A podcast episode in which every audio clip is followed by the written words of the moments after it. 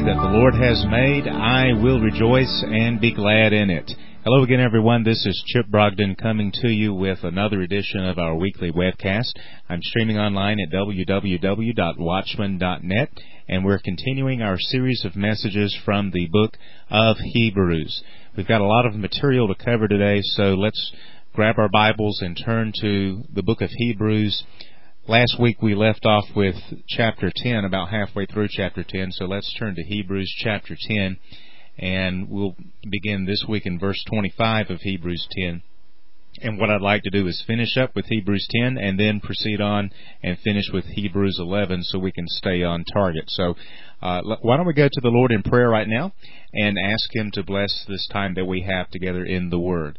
We thank you, Lord, for this new covenant and this high priest, Jesus Christ, the Son of the living God.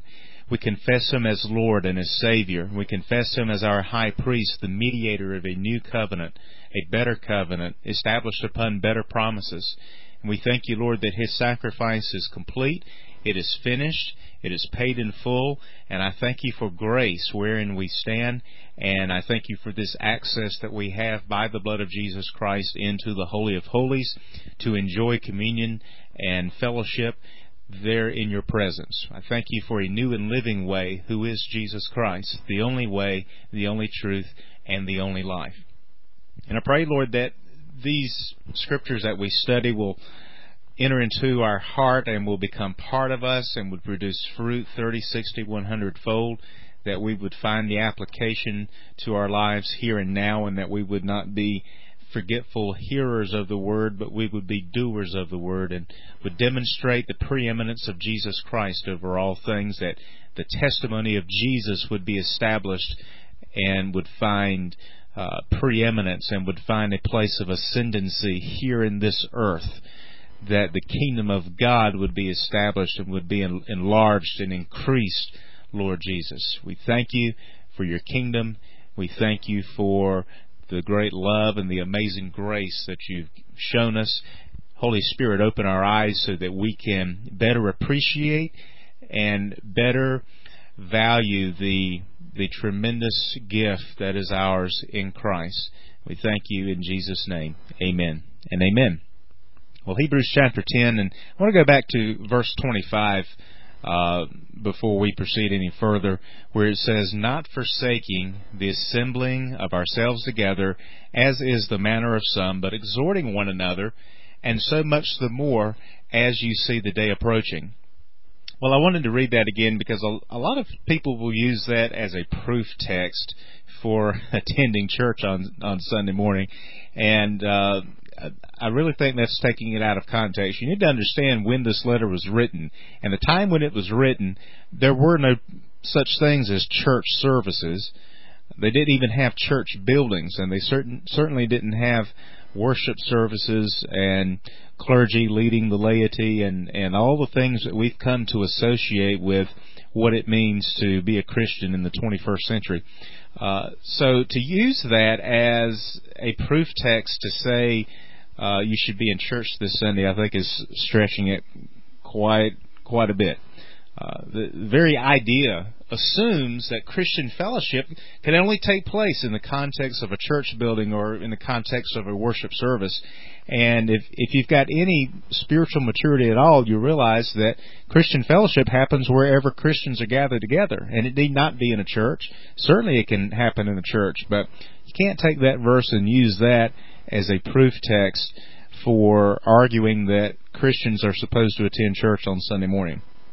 It's not what it says at all. It doesn't say how often to assemble. It doesn't say where to assemble. It doesn't say how many people should be assembled. It doesn't say anything about what they should do when they are assembled other than exhorting one another and encouraging one another. And I think that's that's just something that can be universally applied. We should always take advantage of fellowship whenever we have opportunities to fellowship with brothers and sisters. My question is, do you only have those opportunities in the context of a church service? And my experience has been that there are many more opportunities for fellowship, I mean true fellowship and communion with other brothers and sisters outside the church service than there are inside the church service. So, you know, take that for what it's worth, but I just wanted to mention that there in verse 25 uh, that you wouldn't let someone beat you up over the fact that God has you in the wilderness and maybe you're not attending church on Sunday morning or on Wednesday night or on Sunday night. And I, I think part of the problem is if you do attend, and you make people who don't attend feel like they're second class citizens or second class Christians in God's kingdom, then you're doing yourself and you're doing them a disservice. So, uh, just wanted to mention that there with the not forsaking the assembling of ourselves together because that that seems to be the proof text people want to use and uh, so let's just take that for what it is.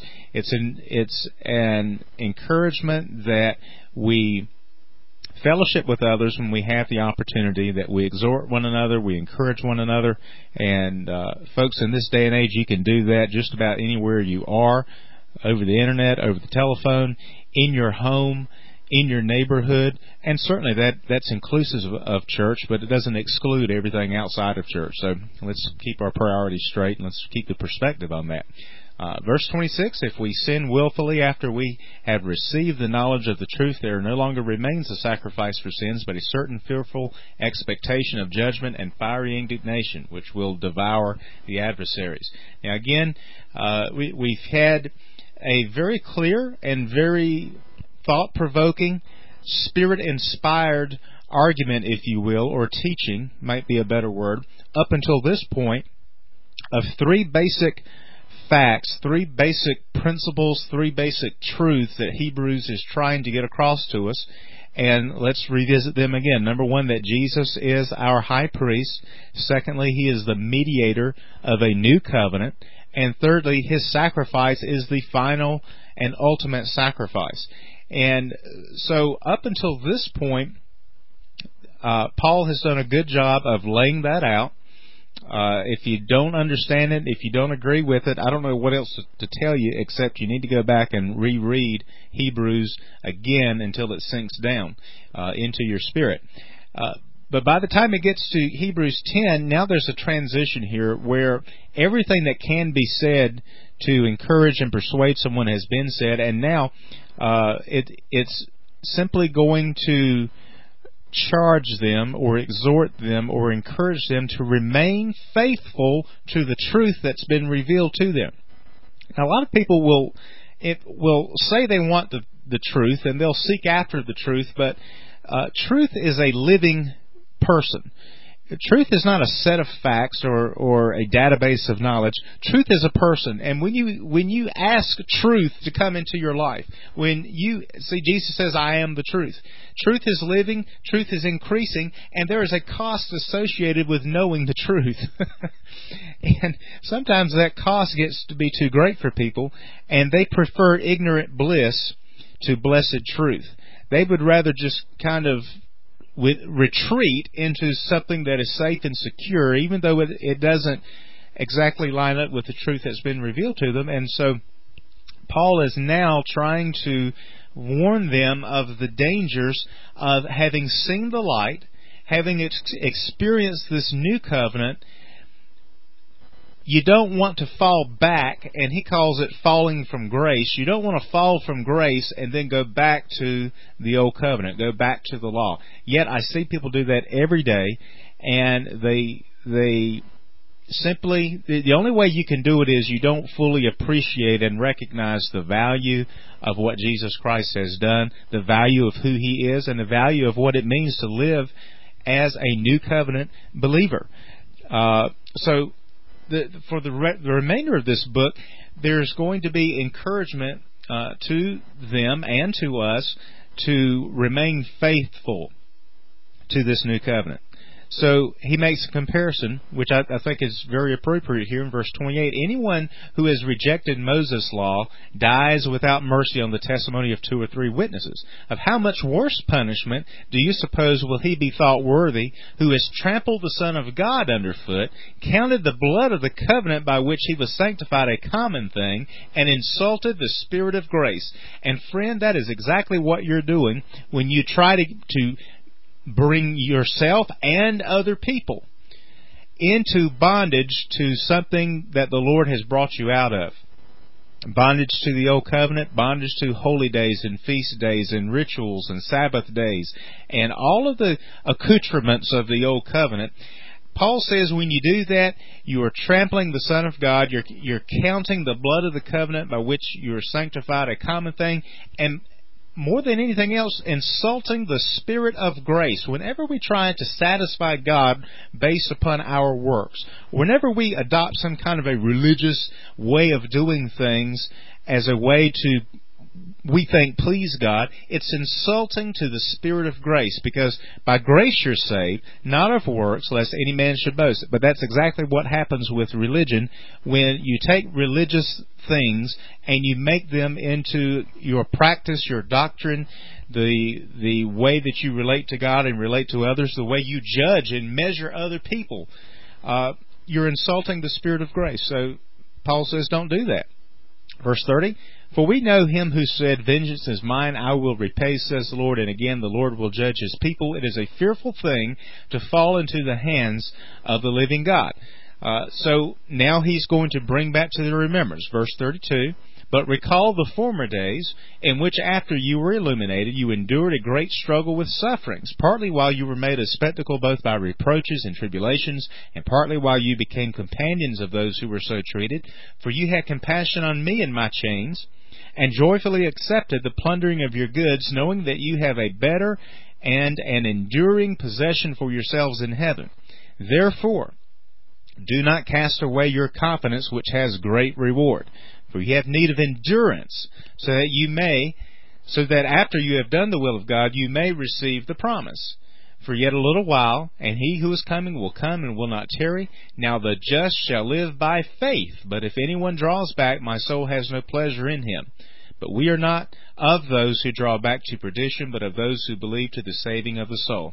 Again, Paul is simply saying, you started out well, you, you have begun a good race, now finish the race, complete what you have begun, don't go back, don't quit, don't give up.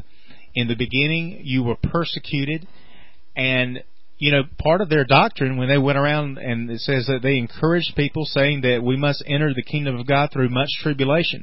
Uh, that kind of message would not be very well received today. The idea that you have to enter the kingdom of God through great tribulation.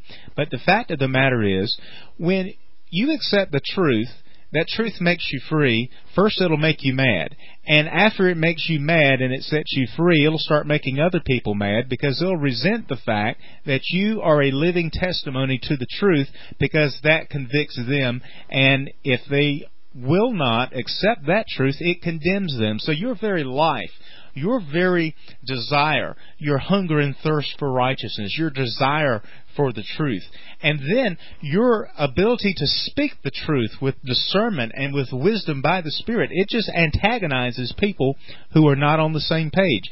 It infuriates those who would rather accept something less than the truth because it reinforces their own opinion, their own belief system, uh, whether it's good, bad, or indifferent. So, Paul is simply encouraging them to say, "You've you've begun well. Now continue on, and don't draw back. Don't give up." And that brings us to Hebrews chapter 11, which uh, faith teachers for years have used uh, as again, kind of a proof text for faith and made an, an entire movement out of this idea of what they think faith is. And uh, so I, I want to quickly go through Hebrews 11 and and really lay out what I what I think it's telling us here and it's certainly not giving us the secret formula for manipulating our circumstances and being able to get prosperity and being able to get uh, health and healing and being able to get all the things that we want to get. Uh, that's another example, folks, of taking something in Scripture, lifting it, lifting it up out of context with the rest of Scripture, and creating your own doctrine around this one isolated passage or a few verses of Scripture. uh, so let's look at Hebrews 11 verse 1. Now faith is the substance of things hoped for, the evidence of things not seen, for by it the elders obtained a good testimony. Now, okay, so what is faith? Well, basically faith is simply trusting God when you've got really no reason to trust God. You're trusting God that he is who he says he is and he will do what he says he will do. I mean that that's basically what faith is. How in the world faith became some type of a force that I use kind of like a Star Wars force to manipulate my environment and change my circumstances and become healthy and wealthy, I I really don't understand it. I guess it only serves to illustrate uh, just how easy it is for people to walk in the flesh and to be carnal and to take something spiritual and take something holy and twist it for their own selfish ends and then use it to uh, send people in a direction that is exact opposite of where they need to be. So uh, as you can see, I've I've got a very uh, a very high opinion of this thing, and uh, I'm not afraid to express it because it's the truth. So let's not be distracted and make faith the object of everything that we do. Let's make Jesus the object of what we're doing. And whatever faith we have, it's faith in Him. Faith is simply trust in the Lord, trusting in the Lord that He is who He says He is, and He will do what He says He will do. That, that's just about as simple as I can make it for you. By faith, we understand verse 3 of Hebrews 11, that the worlds were framed by the Word of God, so that the things which are seen were not made of things which are visible. Verse 4, by faith Abel offered to God a more excellent sacrifice than Cain, through which he obtained witness that he was righteous, God testifying of his gifts, and through it, he being dead still speaks. So he talks about Abel. See, Abel had a, had fellowship with God. Abel never saw God.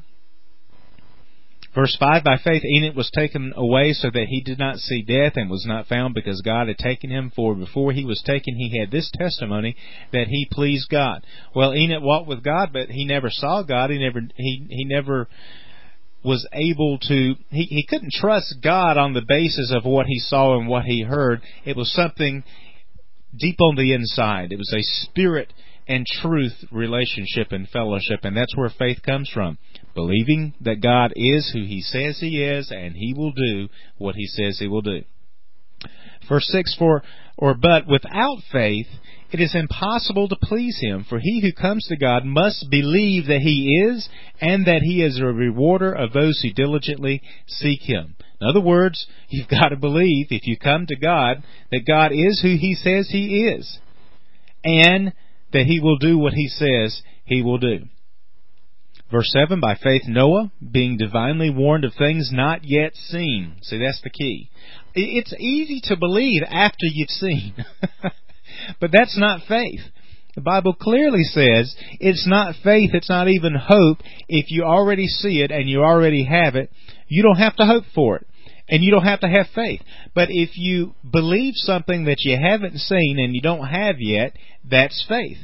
And you'll remember when when Thomas saw the Lord after he was resurrected, Thomas said, I will not believe until I see the marks and I put my hand in his side. And then Jesus appeared and he said, Thomas, behold my hands and my feet. Thomas said, My Lord and my God. And you remember what Jesus says? You believe, Thomas, because you have seen me. But blessed are they who believe even though they have not seen. And see, that connects us right back to Hebrews chapter 2 and verse 8. Because you remember where it says there in Hebrews 2 8, Yet we do not yet see all things put under him we do not yet see all things submitted to him. So we're talking about this new covenant. We're talking about Jesus. We're, we're talking about his preeminence. Yet we do not see all things put under him. Not yet we don't. So what's required? Faith. It's a belief that God is who he says he is and God will do what he says he will do. Now, uh, let's continue reading on before I, I lose track of my time here. Verse 8 By faith, Abraham obeyed when he was called to go out to the place which he would receive as an inheritance, and he went out not knowing where he was going. See, that's faith. God told him to go, and God says, I'll bless you and I'll multiply you. So Abraham left believing God, that God is who he says he is, and God will do what he says he will do. Very simple. By faith he dwelt in the land of promise, as in a foreign country, dwelling in tents with Isaac and Jacob, the heirs with him of the same promise. For he waited for the city which has foundations, whose builder and maker is God. And we could really get into some in-depth teaching on that, but we need to move along. Verse 11, By faith Sarah herself also received strength to conceive seed, and she bore a child when she was past the age, because she judged him faithful who had promised. See, you're believing that God will do what he says he will do. Therefore, from one man, verse 12, and him as good as dead were born as many as the stars of the sky in multitude, innumerable as the sand which is by the seashore. Now look at verse 13, and this is really going to upset the word of faith doctrine here. These all died in faith, not having received the promises, but having seen them afar off, were assured of them, embraced them, and confessed that they were strangers and pilgrims on the earth. For those who say such things declare plainly that they seek a homeland, and truly, if they had called to mind that country from which they had come out, they would have had opportunity to return, but now they desire a better, that is, a heavenly country. Therefore God is not ashamed to be called their God, for he has prepared a city for them.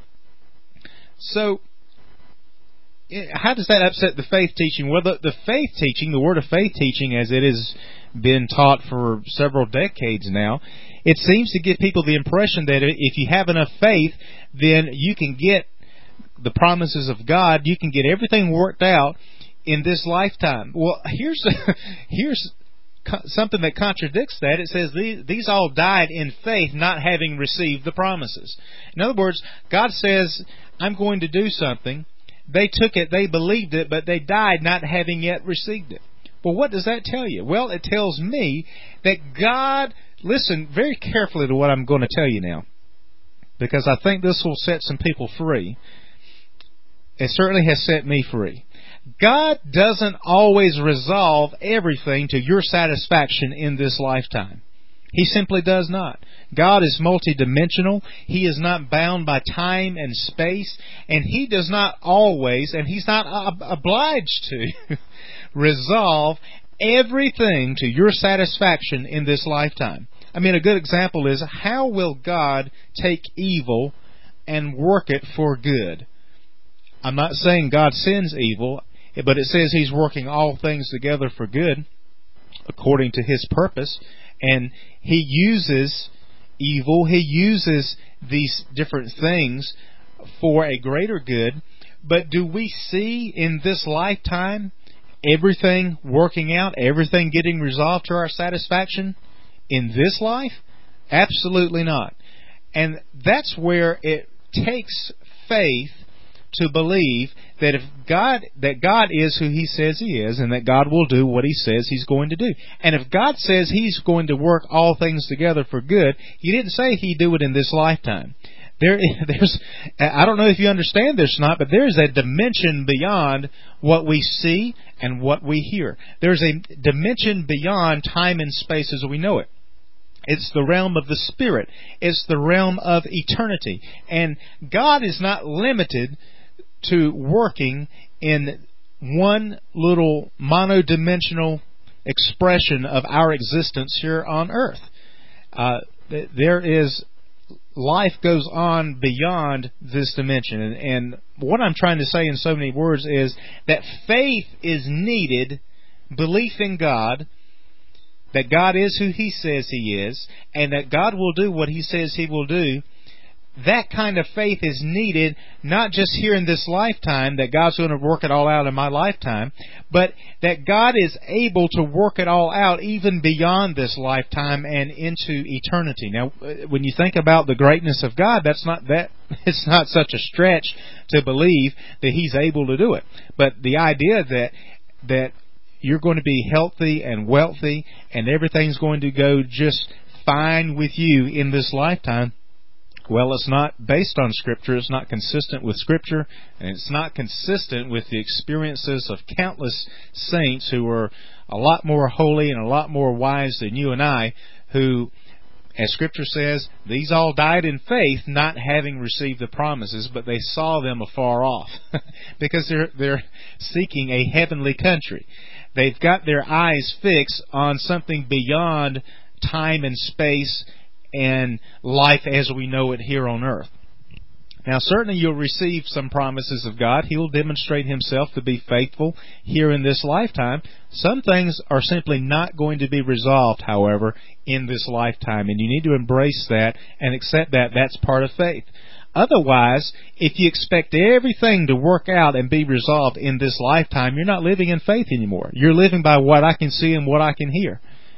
And so we need faith to take us beyond this realm, beyond the earthly, and into the heavenly. Verse 17, by faith Abraham, when he was tested, offered up Isaac, and he who had received the promises offered up his only begotten son, of whom it was said, In Isaac your seed shall be called, concluding that God was able to raise him up even from the dead, from which he also received him in a figurative sense. And then uh, we're just we're going to have to glance over these passages. He talks about Jacob, by faith Jacob, by faith Joseph, by faith Moses. And uh, so we, I encourage you to go back and read those and study those. And if you're not familiar with the people that that he's referencing he, here, uh, I recommend you go back into Genesis and read their stories. Um, we go all the way down to 30. By faith, the walls of Jericho fell down. By faith, the harlot Rahab. And what more shall I say? For time, verse 32, would fail me to tell of Gideon and Barak and Samson and Jephthah, also of David and Samuel and the prophets. Now look at all the things they did through faith. And what is faith? Believing that God is who He says He is, and believing that God will do what He says He will do. Who through faith, through faith, subdued kingdoms, worked righteousness, obtained promises, stopped the mouths of lions, quenched the violence of fire, escaped the edge of the sword, out of weakness were made strong, became valiant in battle, turned to flight the armies of the aliens. Women received their dead raised to life again. Now let's stop right there. All of that sounds good. And that's what a, a, word of faith doctrine teaches that yes, you can turn your circumstances around, and that's what it means to be victorious and to be more than a conqueror. And you know, you can send armies to flight, and you can escape the fire and the edge of the sword. And uh, yeah, they did all those things through faith. But as we continue reading on, look at this in verse 35. Others were tortured not accepting deliverance that they might obtain a better resurrection. Still others had trial of mockings and scourgings, yes, and of chains and imprisonment. They were stoned, they were sawn in two, were tempted, were slain with the sword. They wandered about in sheepskins and goatskins, being destitute, afflicted, tormented, of whom the world was not worthy. They wandered in deserts and mountains, in dens and caves of the earth. And all these, having obtained a good testimony through faith, did not receive the promise. Now, what, can, can you see how far removed Scripture is from the idea that faith is going to straighten my life out here and now, and it's going to put me on top, and I'll never be on the bottom. I'll never have to experience lack. I'll never have to experience any kind of suffering or persecution or any kind of neglect or any kind of lack. See, the whole idea of faith is it's not going to necessarily change my circumstances, but it will change me. Faith means I believe that God is who He says He is, and I believe that God will do what He says He will do, even though I do not yet see all things submitted to Him, even though I do not yet see all my circumstances the way I'd like them to be, even though God has not resolved everything to my satisfaction in this life, Nevertheless, I believe God. I believe that God is who He says He is. I believe He'll do what He says He's going to do. And it may work itself out in this lifetime. Then again, it may not. Regardless, though He slay me, yet will I trust in Him. That's what Job said. And that's what true faith is. It's believing God even when my circumstances don't line up. So verse 40 or verse 39, again, all of these, the, the people who got it resolved in this life, who experienced the victory and the blessedness, as well as the people who were persecuted and wandered around and were were killed and were martyred. All of these, it says, having obtained a good testimony through faith, did not receive the promise. God having provided something better for us, that they should not be made perfect apart from us. And so I want to encourage you if you have been led to believe that the reason you're in the situation you're in is because you lack faith. It's because you don't have enough faith to be healed or you don't have enough faith to have prosperity in your life. Faith is simply believing that God is who He says and that He'll do what He says He'll do, regardless of my circumstances, regardless of whether I see it or not. And it's faith in Jesus that He is all in all and that He is enough so that you can do all things through Christ who strengthens you. Praise the Lord. I hope that's encouragement to you. I'm all out of time for this week, so we'll pick up next week with Hebrews chapter 12. This is Chip Brogden, streaming online at www.watchman.net. Thank you so much for listening. We'll pick up with Hebrews chapter 12 next week. God bless you.